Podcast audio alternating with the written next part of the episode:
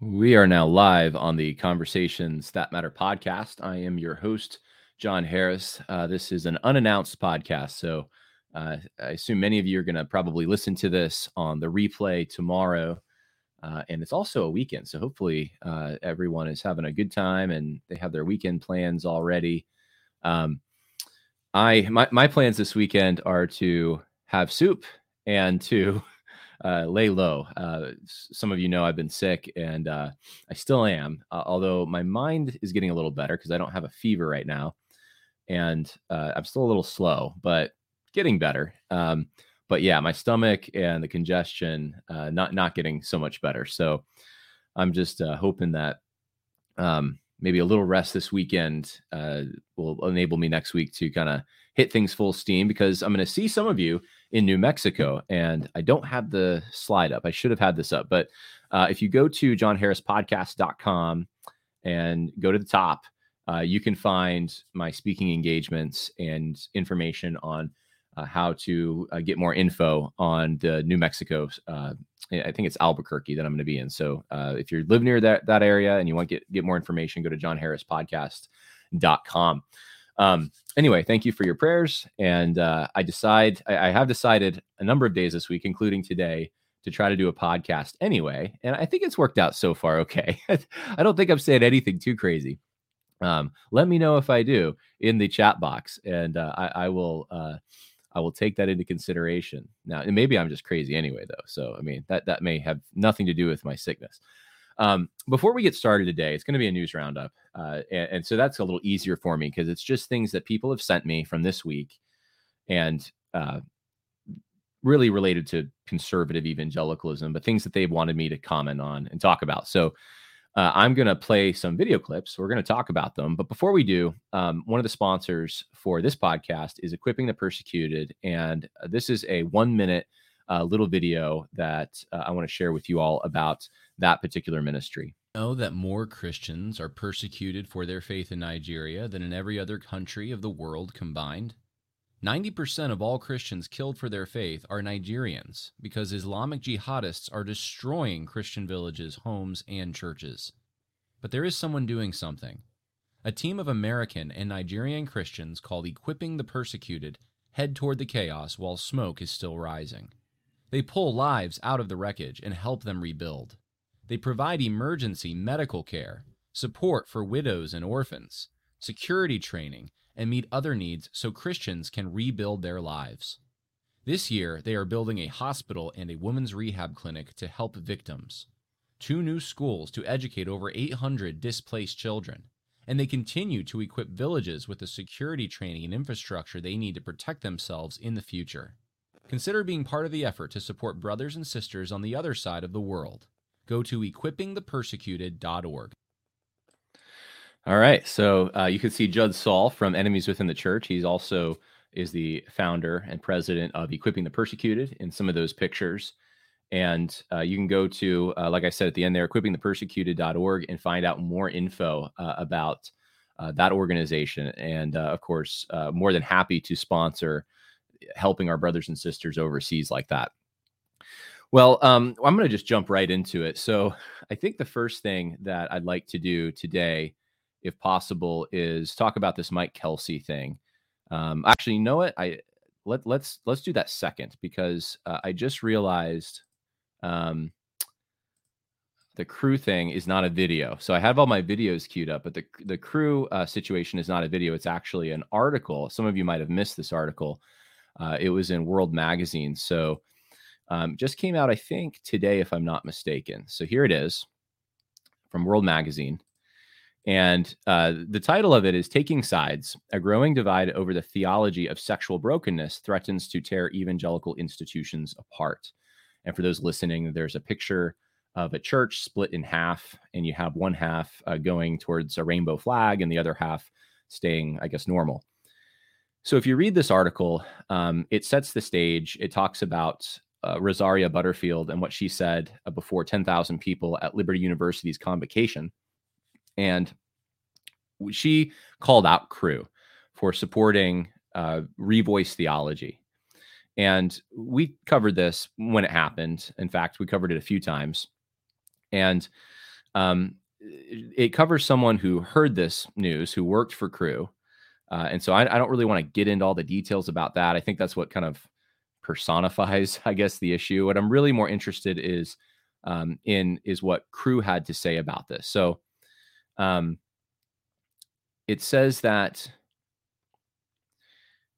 Days after Butterfield's address, Cru sent an email to its staff linking to its media policy. So, so here's what was happening, and I and I knew about this from people working for Cru, but this is public information now.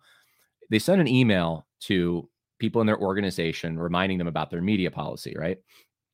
Spokesperson resources and communication best practices. It reiterated the message all staffers should share if questioned about the training.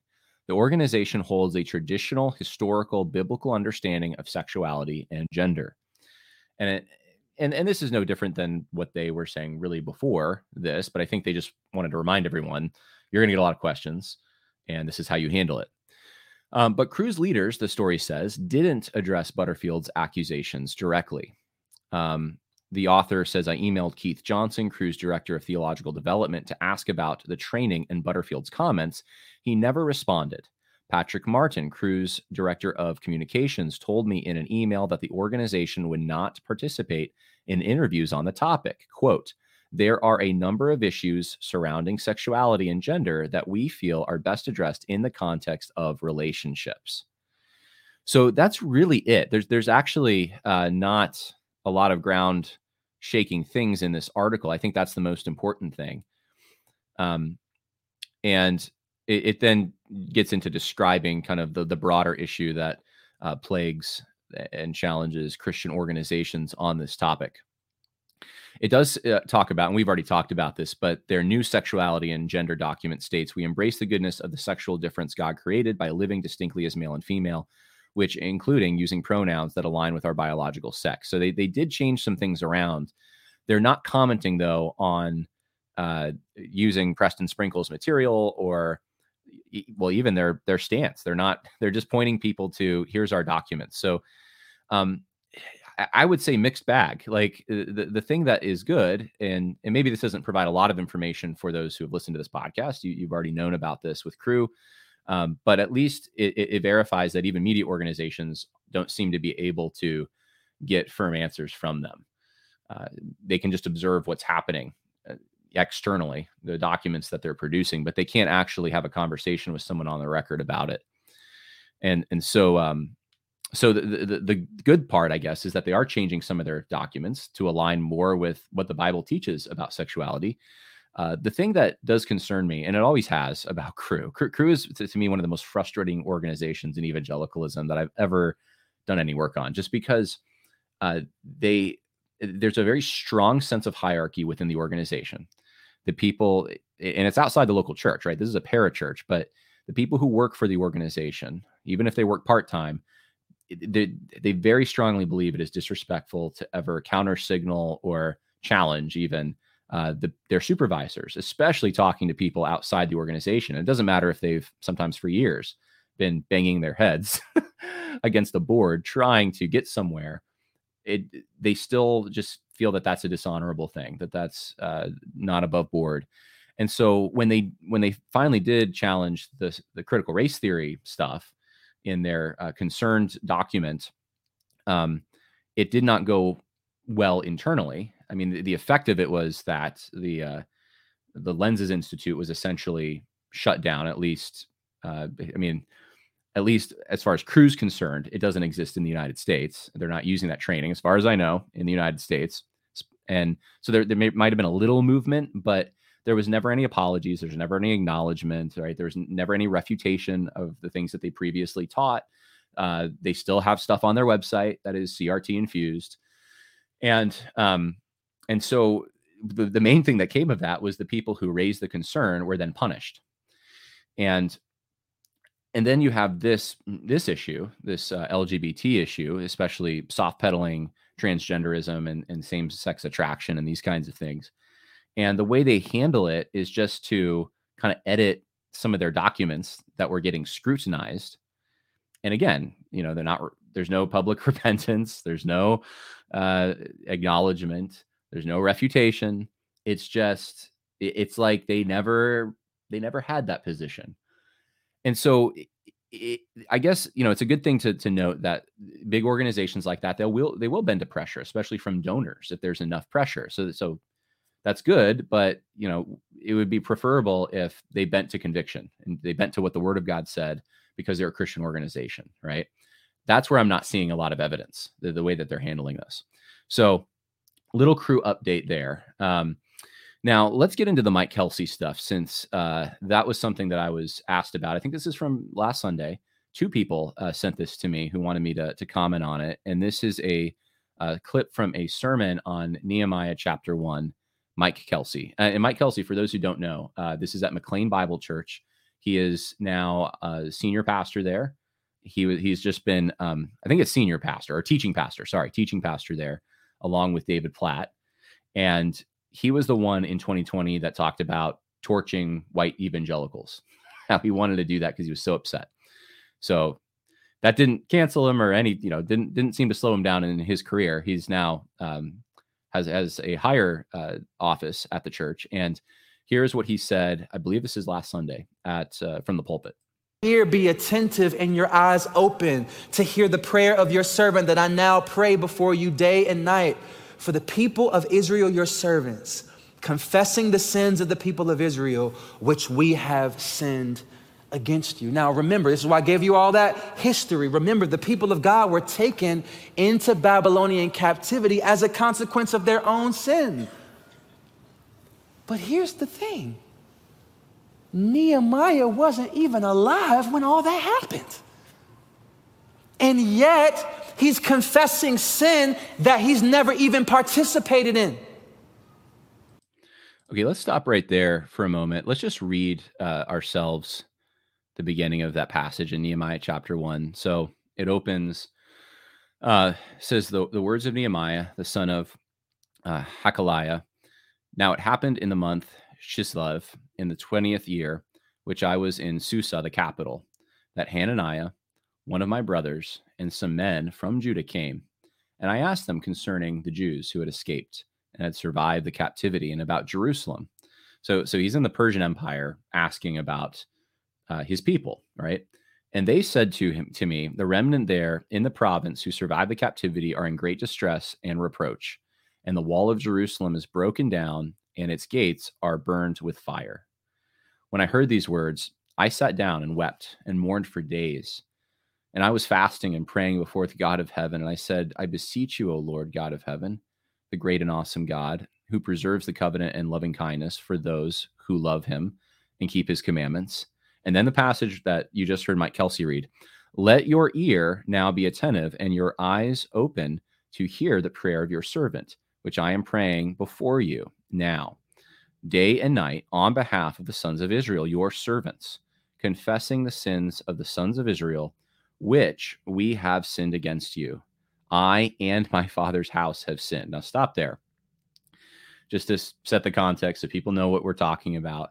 Um, Nehemiah, I should, should probably say, I for, for me personally, right, looking at what's happening to my own country, I, I've kind of put to shame a little. Have I ever done this? I don't think so. You know, wept for days. But that's that's what Nehemiah is doing. He's weeping for days. He's praying. He's in agony over the situation of his people. And um, and that, there's a beautiful thing in that, but there's it's also sad and tragic, right? And he wants to do something, and you read the rest of the book, and you find out he does. Now, in in this particular this this initial uh, setting up the stage for him becoming the governor and, and all the rest of the things he does, he acknowledges the sin that got Israel to that point that he also participated in. Um, and it says, so, so there's, I think there's two things to note here. It says um, that he was uh, praying, hear the prayer of your servant, right, on behalf of the sons of Israel in verse six. So he's praying on someone's behalf. He's praying on his own behalf as well, but he's also praying on someone else's behalf uh, because he is, it's like his family, right? And and then it says that um, that the sins of Israel which we have sinned against you. I and my father's house have sinned. So there's a participation in this. Uh, and you find this in other passages too that social justice warriors want to use to try to um, approve of and endorse corporate apologies today for things that happened in the past in the United States that they're upset about. But what often they they miss is that these prayers are directed to God, right? Not to minorities who are oppressed or anything like that. It's we're not going to uh, people who are you know think of themselves as homosexual and then trying to repent to them because no it's it, the repentance whatever evil was done it, the repentance is to god first of all so that the direction's important there uh, but then there's always a, an element of participation that it, the people who are repenting of these things they they may be repenting of things that have been sin patterns that have taken the course of generations to uh, to to build but they're also part of that so it's it's not something that they're excused from it's something that they're within that they've also taken part in so there is a sense of personal responsibility here as well. So um, so it's it's not quite the same. It's not a parallel thing to we need to go apologize and, and do reparations and uh, do this corporate repentance thing for things that well, we didn't do. And of course, you know, uh, the Bible is also clear that the the sins of the fathers and the sins of the sons they, they bear those themselves, right? That's not talking about generational patterns though of of habits of sin that are then taught and then reproduced and copied, right? so, so, so there's the difference there. In verse seven, it says, "We have acted very corruptly against you." Okay, against who? Against God. Right? How did we do that? We have not kept your commandments, nor the statutes, nor the ordinances which you commanded your servant Moses. Um, so, and then it goes on. So, this is the the stage. This is the uh, th- this is what we're talking about. And Mike Kelsey, I'll show you what he does with this. Uh, he, he's already trying to weave a an argument that this applies to America 2024. We need to uh, have a repentance for sins that might not even be ours, that sins that we didn't commit, that we haven't participated in from the past. And listen, this is especially difficult to understand for those of us in more individualistic cultures. But this kind of corporate confession is so important for a couple different reasons. First, in corporate confession, we acknowledge the sin of the past. Nehemiah starts by acknowledging the sinful history that has shaped his current context. He's not. Let's stop there. That's not true he's acknowledging his participation in a pattern of sin over the course of generations that God judged Israel for and was continuing to judge them for. So that's different. taking responsibility for their choices, but he's taking ownership of the consequences. Uh, he is taking responsibility for their choices together, the choices of Israel. Well, he's taking responsibility for his participation in a, a myriad of choices that were made because this is a covenantal relationship Israel has with God. So they were all, as a corporate body, to honor the law of God, and they did not, which is also a different relationship than the United States has, uh, which is funny to me because the social justice warriors want to go after supposed uh, Christian nationalists, right, and say that well they believe that there's a covenant uh, that the United States has with God, and that's off. But then they tr- when they do things like this, they they draw parallels and they try to make out like the United States or European countries are somehow in that same relationship, and they're not. So, uh, so, so Nehemiah is in in the context here. He is acknowledging there was a covenant that was broken, and he was one of the people, a part part of a myriad of people, but he was one who um, participated in the breaking of that covenant. In other words, he's saying, God, it wasn't my fault, but now it's my responsibility. Where does he ever say that? He says, he says, he does acknowledge that it's his fault. It's his sins and the sins of his father. So that Mike Kelsey is just making stuff up at this point. It's it's really pathetic that this even passes for preaching, to be quite honest with you. And this theology of corporate confession is so important for us in our own context, particularly as we think about the history of sin in our country, the patterns of sin in our particular ethnic community, and the generational cycles of sin in our own families. We don't exist in a vacuum. There's history that has shaped the context that we're in. There's, there's, obviously that's true. Of course, history shapes the context we're in, and the choices that were made by previous generations are going to, to affect us. They come down to us. I mean, there and there's a myriad of things. It's so complicated. We don't even understand, you know, one percent probably of the different things, choices that that were made that affect us. So, I mean, he, he's right in that, but but you know, trying to use that to then say that we need to somehow uh, accept the consequences for everyone else's sin who stands in our lineage um, that's that's the dog that doesn't hunt.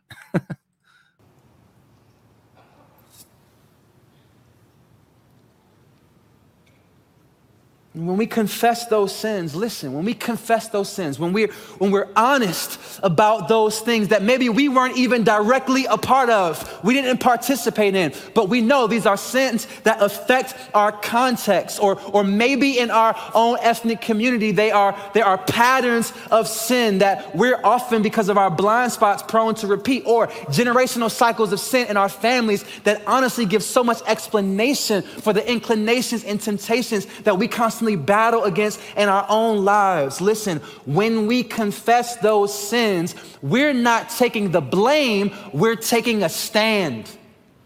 what, what does that even mean? we're, we're not taking the blame when we confess those sins, we're taking a stand. So that's not even a repentance anymore. It's it's I mean he's admitting here that it's not even so so, so make sure everyone is is tracking with me. What you just heard Mike Kelsey say is that you're not you're not taking blame for this stuff you're taking a stand. If you're taking a stand then you're just making a statement. That's all you're saying. You're saying i'm stand against this sin. This is sin that happened and in my confession i'm going to use this repentance moment this corporate repentance to take a stand against it to signal that i'm it's a virtue signal i'm against it. But you're not actually acknowledging that you're to blame for it. So it's not even repentance anymore. So it, I, I mean he just let the cat out of the bag And there's a difference. We're taking a stand to say, God, we acknowledge that we have a role to play in correcting the sins of the generations before us. The sins that have set the table we're currently sitting at, the sins that caused the consequences we've now inherited. We're not trying to sanitize that sin. We're not trying to rationalize that sin. We're acknowledging the reality of their sin and we're taking a stand to say that we don't want to repeat or contribute to that sin in our generation. That's what the depth of this kind of corporate confession looks like. And so, listen, in corporate confession, we acknowledge the sins of the past, but we also admit our own sin. We admit our own sin. And that's what Nehemiah does. He says, Even I and my father's house have sinned. All right. So so so it's a mess. That's that's all I can say about Mike Kelsey's preaching here. It's just a mess you know you're you're you're not accepting the guilt you're taking a stand but then you are confessing your sin but your sin is now separated from the greater sin of the people and you have to acknowledge their sin so that you can move forward and not repeat their sin but so somehow your sin is distinct from that. Uh if you just read the passage it's much easier. They're in a covenant relationship with god. That's understood from the beginning, if you just understood the, the relationship Israel, I mean, he even talks about it, but the relationship that God has with Israel. And Nehemiah, uh, him and his fathers, and the people of Israel have all taken part in violating the commandments of God. It's as simple as that. He's responsible. He's, uh, but he's part of this corporate covenant. So uh, Mike Kelsey's trying to go in all kinds of different directions on this that the text just doesn't really merit. So if anyone has any other questions on that or statements or whatever, then uh, feel free to put them in the chat box and uh, I can try to get to them a little later in the podcast. But um, I, I, guess the thing that stuns me more than anything else is how unimpressive Kelsey's preaching is. And I, I don't just say that to say it. It's it, it truly is um, almost insulting the intelligence. It is insulting. It's insulting the intelligence of the people that are there. I, I don't understand how this kind of thing is allowed to happen. It, it's certainly not. Uh, it's not even surface level um, attempts to understand what the text is actually saying. It, it, he's got an application in mind before it, it, seems like before he's even approached it, and he wants to kind of use the text to cram into his application. Uh, he has a, it's a corporate apology, and then it's not really an apology. it's an acknowledgement of other people's sin and taking a stand. It's a statement that you're making, but then it turns into a, a different apology for your own sin. What is he talking about? All right. Uh, let's uh let's move on to the next thing. What what is the next thing? We i think um we'll we'll end with the Allie Beth stuff. Let's just uh i don't know if i'll show the whole thing. I could probably summarize this in a few sentences but some of you probably are going to want to see um see some of this. So i guess I, I don't know if this is from last sunday or what but john macarthur was asked a question about this Alistair Begg uh, attending a wedding with a transgender person situation. And uh, here's what he had to say. Good evening, Pastor John. This, my name's Neil McLeod. I'm a Scot. Yes. They're not. Let me let me skip ahead with the so so he he this is the question essentially. I'm going to skip past the question because the question is like, you know, how could Alistair Begg say what he said about uh, attending a, a, a, wedding with a transgender person, solemnizing that occasion, that kind of thing. So here's what MacArthur, John MacArthur, uh, says. Yeah, that that question Thank you. came up and has gotten all over the internet. Let me say first of all, that Alistair and I have been friends for well, 45 years. Uh, when I was in Scotland 45 years ago, I was pushing his 45 year old son in a pram. You know what a pram is, Neil? It's like a baby buggy. So we've had a lot of history together. And I have a great affection for him. Uh, I also want to say that you shouldn't judge a man by his weakest moment. Um, all of us will have a, a, moment of weakness. Having said that, uh, I have to disagree with the answer that he gave to the question. A believer should not go to a homosexual transgender wedding. Can I just say one thing? Because I agree with uh, what he's saying about you shouldn't judge people on their weakest moment. All of us are gonna, we're gonna all look pretty bad. um, you think of David, right? You judge him on his weakest moment; he's murdering someone. Um, the thing about Alistair Begg that's different to me, though, is it wasn't a moment; it was a, a, a he was confronted many times, and he doubled down many times. And so, while I agree with what you know John MacArthur saying there, Pastor John MacArthur, I, I uh, you know, Pastor Alistair Begg has eh, given us more than just a moment on this issue, and it's it's come to define his ministry because of how resolute he is on this and unwilling to um, repent. Now, the hope is still obviously that he would repent and, and he would say, "Oh my goodness, what did I do?" And you know, of course, this is wrong, but he hasn't done that. It's just been double down after double down. So while that might be true, I don't think that applies to the Alistair Begg situation necessarily. It wasn't a moment, not at this point. So, uh, anyway. For, for a lot of reasons. But he was making the argument that you go out of compassion rather than condemnation. You, you go to show love to them as a means to reach them. My, my response to that is the most loving thing you could possibly do would be not to go and to condemn the relationship. That is loving. It's not loving to help somebody celebrate stepping into the fury of God's judgment. No, no transgender person, effeminate homosexual will enter the kingdom of heaven. This is not a time for you to celebrate thinking that your affection for somebody is the means of their salvation. They, they will come to salvation when the Lord exposes their sin. That's why the Holy Spirit, John 16, convicts of sin and righteousness and judgment.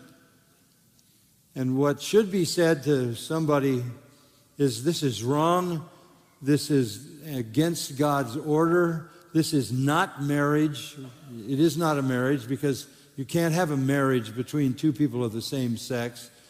It's not a marriage at all. It is defying God who ordained marriage and ordained male and female and designed procreation. It is a blasphemy against God, as is transgender life and homosexuality as well. That is the message to give in love. I, um, I, I couldn't beyond the theological reasons and the biblical reasons, I couldn't affirm that. If, if I went, I would affirm that. Not only could I not affirm it, I, I don't think I could tolerate it. I don't think I could survive sitting in something like that and feeling like I was supportive of it. And then to give them a gift, I, that, that is to aid and abet the celebration of something that is defying God's design. And the very, very, I would say, point of the spear currently of the corruption of this entire culture. So you can't be a part of that. Okay, for those who are just tuning in, um, there's actually a few more minutes to this, but it's nothing that different than what he just said. So it's more him reiterating, and you can see there's a, I think, a grief there of some kind because he's been friends with Alistair Begg for that many years. But his answer, as far as how he would answer the question, um, is pretty solid. He's t- saying that, uh, that that people like that don't inherit the kingdom of heaven. Of course, you can't. So, um, so, so that was the answer he gave. Now, um, uh, there was a few people who uh, sent me, and including um, there, there was uh, uh, David Morrill had had told me he knew about this. I don't. I think he was going to write something, and I don't know if he did or not at, at Protestia, but um, but there was a video of MacArthur from a few years ago. I don't know how many at a Ligonier conference, and it, it, someone pulled it back up, and I don't. I think it was a uh, a blogger or a podcaster named uh, well the the channels I think biblically, but they they found this, pulled it back up, and I'm going to show it to you. And I I I'm only showing it to you because this already got brought up, and I I do want to address it because people asked me to comment on it. A uh, number of people actually. So here's the um the video. John MacArthur at a Ligonier conference, and he's asked a, a, a question that's kind of similar. Uh, can a baker bake a cake for a gay wedding? Here it is. Truly sinful for a Christian business person, for instance, a cake baker, to produce a product for a gay wedding.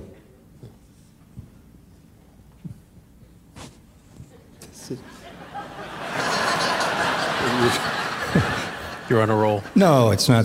Now, I don't know what's funny about that. There's had to have been some context. I don't know what was coming before that, but I, I can't imagine them laughing at the, that question. So sinful for a cake maker to make a cake for a gay wedding any more than it's sinful for a guy who runs a restaurant to serve dinner to somebody who's gay and sits in a booth and eats the food or goes to the market and buys a loaf of bread and you own the market. Um, so uh, before we play the rest of the clip, just point out something real quick. There's a parallel MacArthur draws here, right? He says it's in the same category. So baking a cake for a gay wedding is in the same category as you own a supermarket and uh, someone who considers themselves homosexual walks in and buys a loaf of bread. Uh, so you know you could own a hotel and you know people come in that you don't agree with their lifestyle let's say uh, but they're frequenting your business. So you're not endorsing their lifestyle you're not endorsing their sin uh, you're not participating in their sin they're just using your service. That's what he's trying to say here.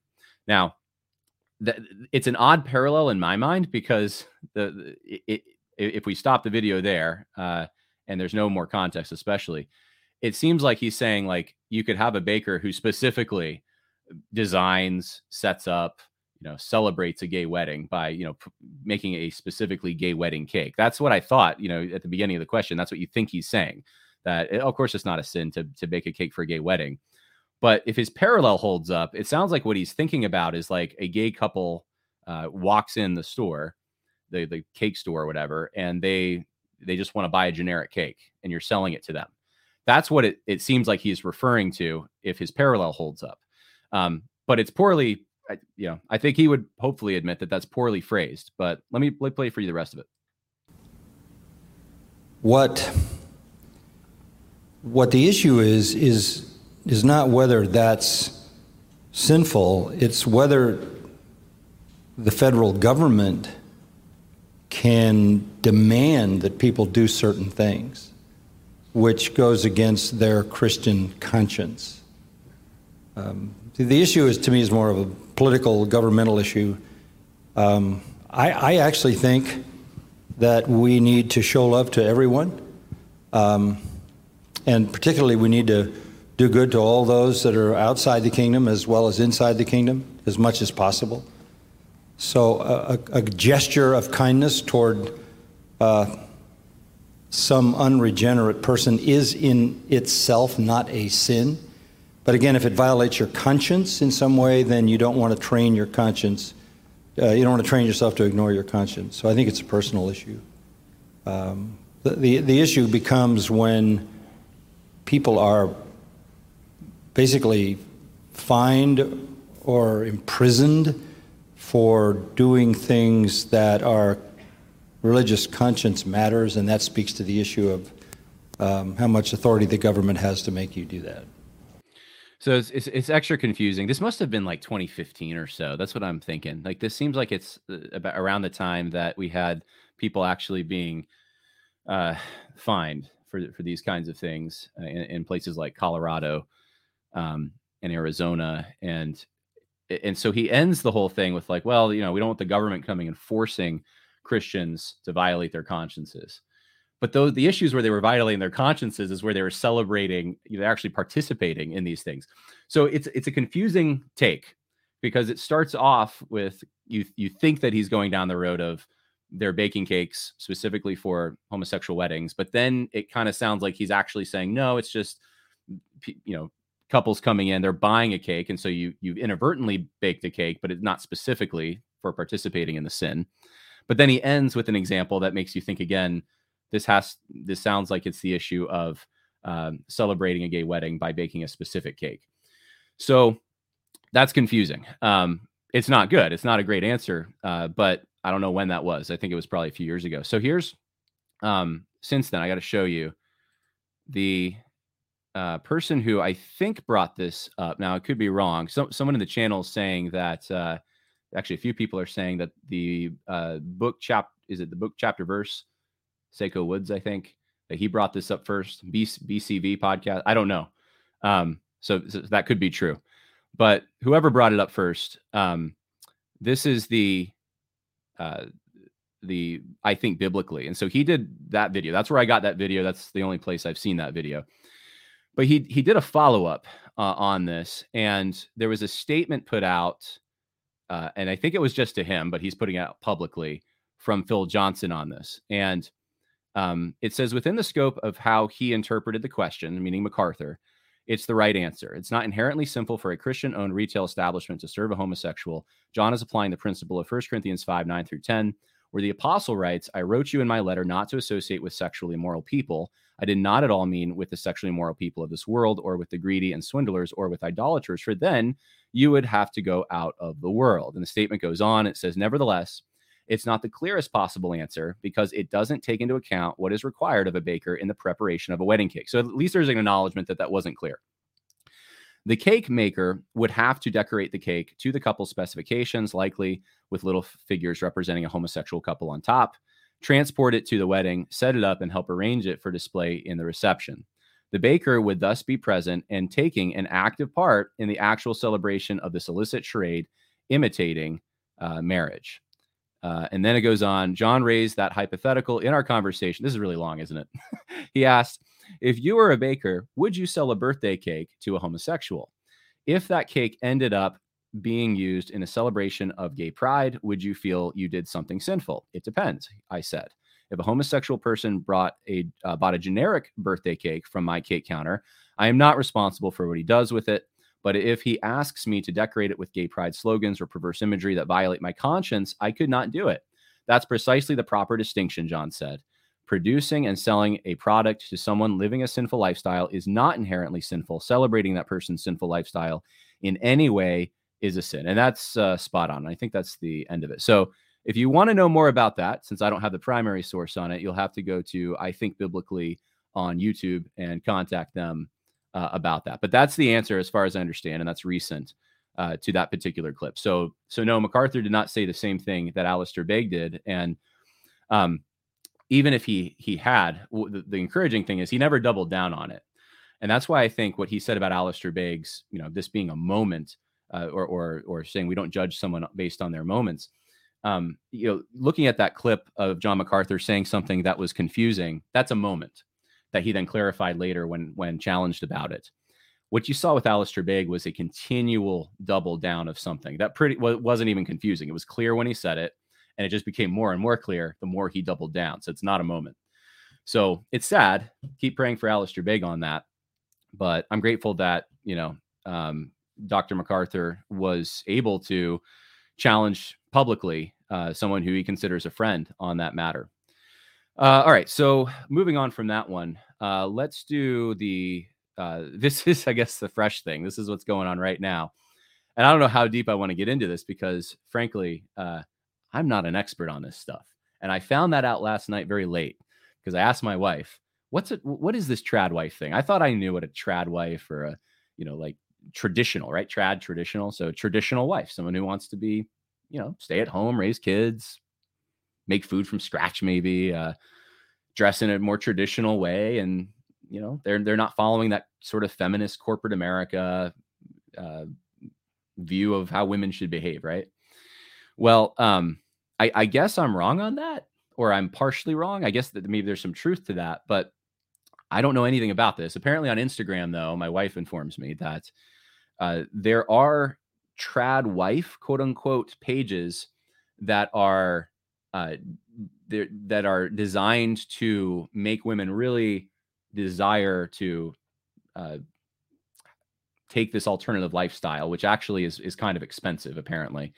So it's the aesthetic that you're about to hear Allie Beth Stuckey talk about, and um, and and they're made to think that this is like so that they're inferior if they don't. I guess that's the issue. So it's like you know when, when you were uh, when we were younger, and uh, magazines at the grocery store used to have models on them. Uh, at least you know models who are who are better looking than a lot of the magazines today. And and the common thing you would hear is that this is horrible for girls because it gives them a bad body image um, issues. They they can't compete. They can't compare themselves. They you know they'd have to starve themselves to be that thin that kind of thing right and it's just really unhealthy Th- that's kind of what i'm getting from this that like that, that you can't really possibly do all the trad wife things whatever those are so if you try and you fail then it just leaves you in a, in a bad spot and um and, and to think of that as being also part of your christian responsibility is not a good thing. So that's the best face I think I can I can put on this, uh, and, and I think that's probably what Allie's saying. But let me play for you the clip now that I've set the stage a little bit, and uh, after I play the clip, then uh, you know we we can maybe talk about it, draw some applications, and uh, and then uh, after I'm done with that, then I'll I'll go through uh, I'll see what comments uh, questions are coming in. I'm looking for the question mark specifically. So uh, here is Founders Founders podcast with Allie Stuckey. Trad wife. Yeah, trad wife. Which sounds like a made up word. It's not. Um, maybe, Allie, you could define trad wife for us. Okay, sure. Well, this takes a lot of setup. So, the context of this was talking about the trend of being a trad wife or having a trad life on social media, which is really less about traditional or biblical values and a lot more about aesthetics. And obviously, there's nothing wrong with living on a farm and making your own sourdough and homesteading and all of those wonderful things. But because this has become a trend on TikTok and a trend on social media, unfortunately, some people have made the mistake of conflating that so called trad life and being a trad wife with being a biblical wife or a biblical mom or having a biblical life. Uh, while homesteading and all of that is wonderful, it's great. Motherhood for the Christian is obviously much more than a social media trend. It's not just something that you cosplay, put a costume on and play and pretend.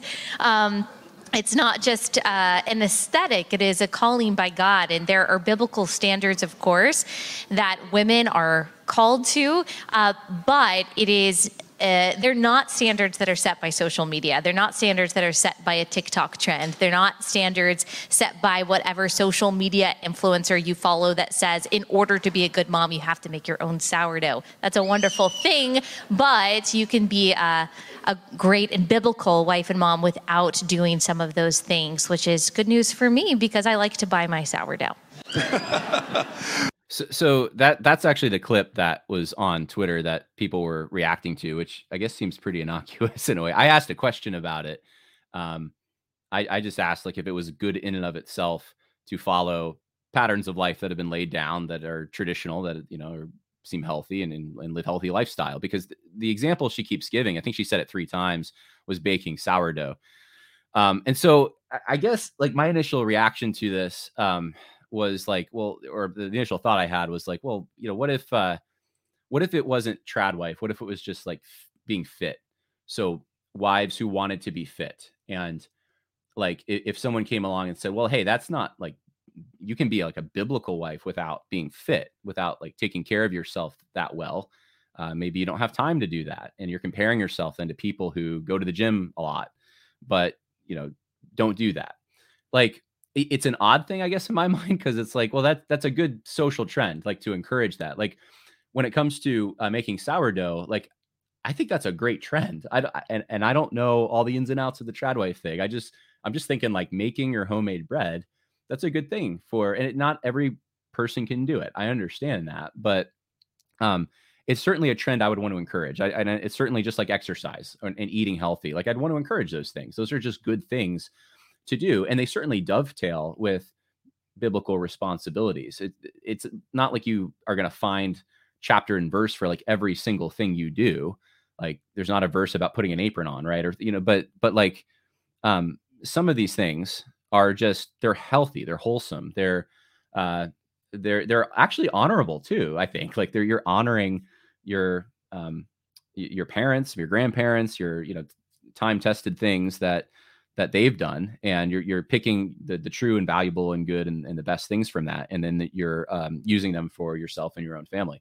So that yeah that's a good thing but um but yeah of course if you're going to be obsess over it yeah that's bad and and maybe and i'm assuming that's what Allie's talking about but kind of like the macarthur comment from uh from years ago when he's talking about uh the um the, the cake baking like this this seems like it probably just could have been a little more clear. You know, what's going on here? Are we talking about like all wives who want to be traditional and just bake sourdough? Are we talking about like this very unhealthy trend and that's all it is? Like, what are we talking about? And so I, I don't think this is like a big, big thing. I'm just going to be honest. I know some people are really going whole hog on this, and maybe I'm missing something, but I, I don't see how this is like super, super big.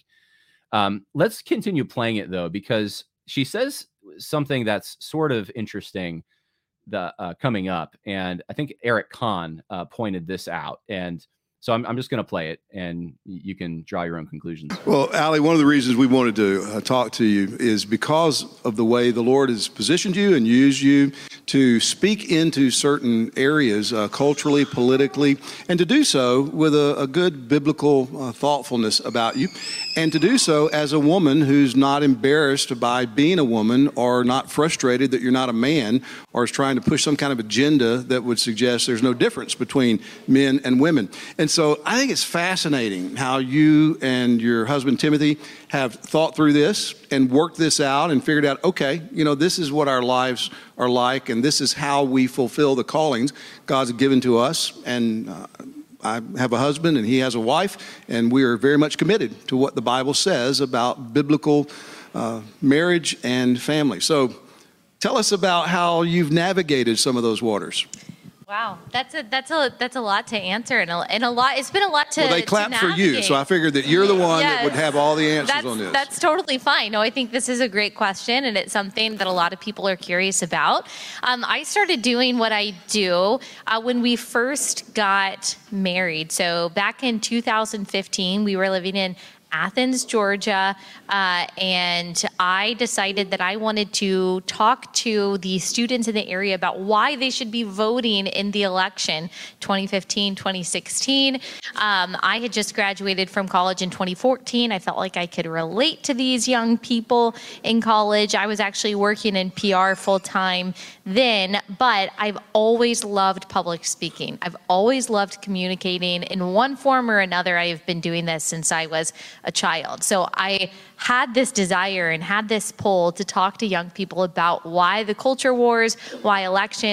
I know this is long, guys. Just just bear with me for a second. Why politics matter. And so I actually started in um, sorority houses and I would reach out to the chapter presidents and say, Could I please talk to you and give you my presentation about why y'all should be voting in the elections? And that's really kind of how it started. And this was a part time thing. It was really just a hobby that Timothy was always incredibly supportive of. It certainly wasn't something that I ever intended to do uh, full time or long term, but of course it it turned into that, and it's been different in different seasons of my life. There was a season of my life before we had kids when work looked very different than it does now. Um, but as a wife and a mom, that is my first and and my highest calling underneath just being a Christian, um, and so uh, my responsibilities look different than they did before, but. Uh, the Lord has been very gracious in providing ways and providing opportunities for my husband and I to um, to both of us in one way or another try to influence the culture and influence the church into navigating the culture wars in a way that is biblical, in a way that is courageous, while still allowing me to prioritize being a wife and a mom and spending most of my hours dedicated to that. It's really not that my life, or really anyone's life, um, as a Christian is in these neat compartments, but really that they all kind of fit together. It's a lot of traveling with family, it's a lot of doing things at home, it is a lot of leaning on each other. And my husband has been such a good and a strong leader through all of this. And every decision that we make, really everything that I even say, is something that we talk about beforehand and something that is just so woven into every part of our lives, really. Um, and so I don't really know if that answers the question because it's not some neat method that we have come up with to say, okay, this is exactly how we are going to categorize the different parts of our lives. But my husband and I, from day one, have been working on this together and brought along our kids with us. And so, yeah, we just try to do the next right thing in faith with excellence and for the glory of God. That's kind of been our motto. Um, yeah, and so part of that is coming to Florida and talking to you guys with the newborn. And um, that's a lot of what the past few years of our lives has looked like. You know, I- okay, I'm gonna I'm gonna stop right there. So, um, so, so some people, uh, I haven't seen everything on Twitter. Sorry, I don't know what everyone's saying on this, but uh, I, I do know that I, I, I did catch that I, I, know Eric Kahn was uh, saying that the context was it was bad, in that it, it seems like Allie's Beth's husband is kind of like her helpmate, I guess. Like the roles are somewhat reversed, something like that. Uh, I, I, don't know if I really see that here, so, but there, let, let, me just this is this is me. I don't want to talk. I, I don't want to like uh, necessarily assess what everyone else said since I haven't even seen what everyone else said. I just know that there's a, a lot of talk about this clip for some reason.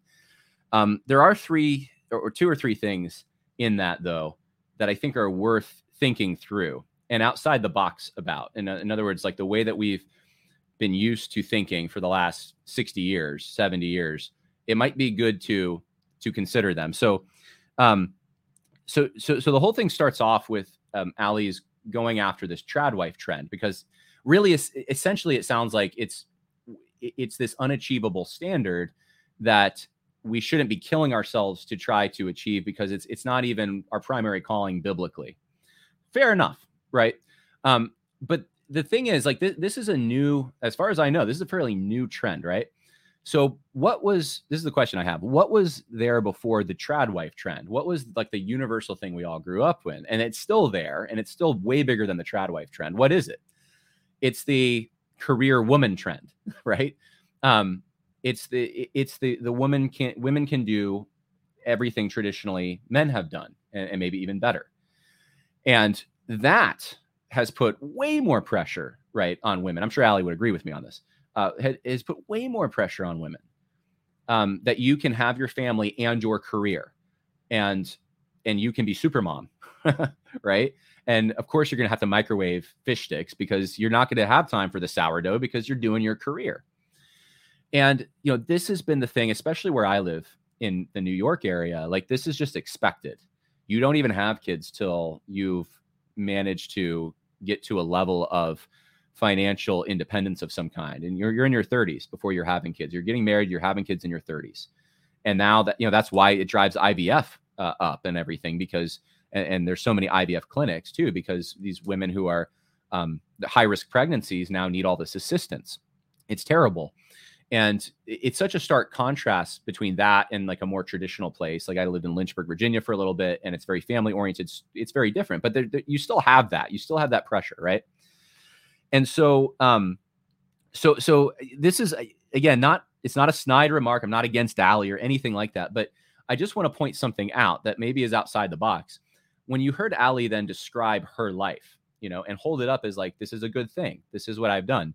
I've been able to pursue my dreams from the beginning. My husband has been there to advise me, to help me, and I also am a wife. I'm also a mother. Those are my primary callings, but hey, you know, I'm here at the conference. I, I have my newborn with me. I'm doing both. I'm not saying that's wrong. I'm good for her, but I am saying that that also, just like the trad wife thing, can be can be held up as an example. How many listeners does Allie have that are young women? I mean, that's the kind of thing when they hear that, what are they thinking? Like, I can have it all too. Like, I, I should be able to do this, right? and they might not have the income of Allie. So I'm not saying that's wrong, but I'm not saying the trad wife thing is wrong necessarily either. I'm just saying that um the like what's wrong is is cutting corners and sacrificing really important things for things that aren't as important. So the job really isn't it's not as important as right the kids and and the husband. And I think and, and I've seen this in my own life. I'm going on my own rant now, but I've seen this in my own life of career women in politics, in business, and other fields who try thought they could do that. And I'm just telling you that generally this is gonna make some people mad. I'm, I know there's exceptions, so please, I'm not saying your situation's like this. In general, though, it doesn't tend to work out over time. The kids suffer. I'm just telling you, the kids tend to suffer.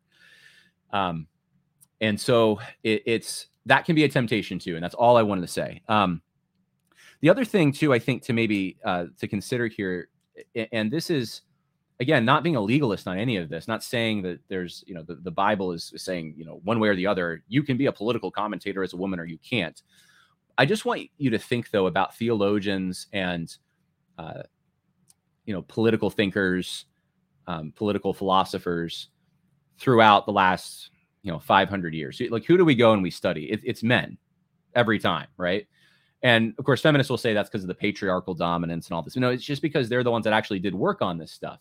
Women really were, uh, in up until very recently, the ones who were taking care of the family, who were do- doing the things outlined in Proverbs 31. Right? They were still engaged in you know certain business things and stuff, but it, it was men who were making contributions in the political realm. And the reason for that, I think, is my opinion, is that politics and war are very related. In fact, politics is it, it's war without sometimes it does have shooting but it doesn't have to you know so it's war without shooting um it's trying to uh trying to make sure that your interests or the interests of the group that you represent are taken into account and that they win the day against competing interests uh, that's often the case and there, there's all kinds of um you know you have to meet people where they're at and, and try to come up with resolutions and things uh, and compromises but but that's essentially what it is and it's the use of force at the end of the day because if someone doesn't pay their taxes if someone doesn't follow the law you know who gets involved. It's police it's military it's the force. That's at the end of the day that's what the law does. It's force. And so i think this is something that maybe does deserve some thought somewhere. And I, I don't know who, maybe someone's done work on this, but um, to what extent can, or, or, and this is a better way to ask it, it not can women, because women can, of course, sometimes they're very accomplished. I mean, Allie's accomplished, right?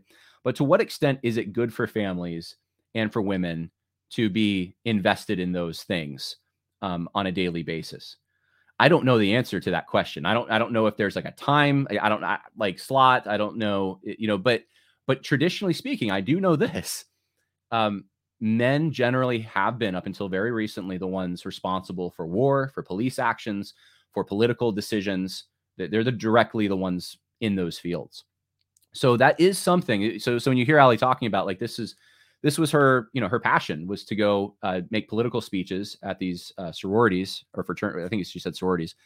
And then every step of the way, her husband's advising her, and she's she's building this career. You know, I, am not going to necessarily shoot at someone and, and say that they're sexist or they're evil. Maybe they are, but but I'm not going to say because they question that whether that's a good thing. They may actually have you know someone like Allie's best interest in mind and even asking that question. So I'm not making any determinations. I'm just I'm really bringing up questions that I think are, are good to ask, which uh, which uh, I'll probably get in trouble for, but uh, but there you go. Um, and I think that was it. I think um, yeah. So so those were the things that I, I just wanted to point out about. Th- those are the only things that that I saw that were worth uh, talking about. You know, maybe I'm missing something, but um, but with the last, we, have been going a little over an hour. With the last uh, few minutes, I'll try to get to some questions. So um, I, I, certainly there's a oh there's a lot of people in this chat, so I'm certainly not going to be able to read everything, but I'll, I'll, definitely look for those question marks, and if I see any, um, I'll try to come to those uh, those questions. And uh, let's see, what did I miss? First question mark I saw. Um, I don't know. 524. Yeah, you you missed a lot. that was uh that was a little over 10 minutes ago. You'll have to go back to the beginning. I'm I'm sorry, Violet. Um uh let's see here. Proverbs 31 wife. Uh so so I'm not sure maybe Kat doesn't know what the Proverbs 31 wife is. So Proverbs 31 obviously a passage that talks about um a a wife who blesses her husband. And so she does it, it could be overwhelming sometimes when women read this because all the activities she engages in seem like overwhelming but it's it's a snapshot of of her life really. It's the pattern of her life. It's not like this is a whole day. Like she doesn't sleep you know she stays up late gets up early. No i mean like it's just that her priorities are for her family. So she makes her husband uh, her, her her focus her orientation is for her husband's success for helping her husband accomplish things um, and, and I think that's the biblical pattern um, that we see that the wives are to be helpmates to their husbands. So um, it becomes more difficult when it's it's a 50-50 when you have the wife and the husband and they're in a relationship where they're they're uh, raising a family too they're doing all these activities but the wife's got her career she's got her 50% and the husband's involved but it, it, it, makes it hard. So I'm not saying it's impossible. I, I don't know. you know, I think it, uh, there are people who tend to manage these things better than others. But um, but the Proverbs 31 wife, her, her orientation is around the home. It's about her husband. So that's what I'm talking. And you go read Proverbs 31 and uh, see what I'm talking about there. So um, other not a lot of questions, a lot of statements. Um, uh, the the BVC channel asks. Uh, I guess this is not. I think this is. I saw the question mark, but I don't know if it's for me. Brian Babes podcast. Have you done podcasts on MacArthur saying it's not sinful for Christian bakers to make a cake for a gay wedding? Yes or no? I don't know. I don't know if uh, Brian Babes has done that, but I I now have. um, let's see other questions. Let's see. We got uh, Avers Fudge saying, "I'm in the process of getting ready to go to Liberty University for graduate school in history." Oh, this is a great question. How is your experience there? Is it worth it? Were you a GSA, and how is that job? All right, I'll be uh, personal with everyone. Yes, I was a GSA and I loved it. I, I absolutely love my experience at the history department of Liberty University. And I learned so much more there, in my opinion, about studying even the Word of God, but just studying in general than I did ever in seminary. And uh, that includes the three different seminaries that I've, I've attended.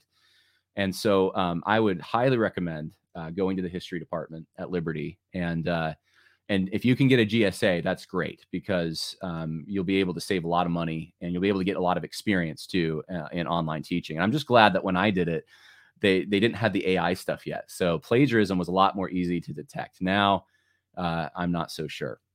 All right. Well, it, it looks like that's it for uh, questions. Um, if, uh, of course, if anyone has uh, questions or comments, you can also uh, put them on the video, and I might or might not see them. But um, but we've been going over an hour now. So uh, oh, one last thing, I wanted to just show people this. Uh, someone was saying before, I think I, I don't know where it is now in the chat, but I I happened to from the corner of my eye, I caught someone saying they couldn't find this. So um, if you go to worldviewconversation.com, you can find this. Uh, but uh, you know, Jon Harris podcast.com as well. But if you if, if that doesn't work, worldviewconversation.com and it's speaking uh, tab. So if you click on that, it'll take you to the speaking engagements. And yeah, March 2nd through 3rd, Albuquerque, New Mexico, the Reclaim Conference. You click on that. Oh, that's great. There's a page that doesn't that doesn't come up. Well, it did come up uh, when I first put it there. Let me let me just real quick see if I just Google Reclaim Conference in Albuquerque if it comes up. Maybe that's the way that people need to find this. I don't know if uh, the URL changed. Um, it looks like it is. Yes, if you go on a search engine and you look for it, it'll come right up.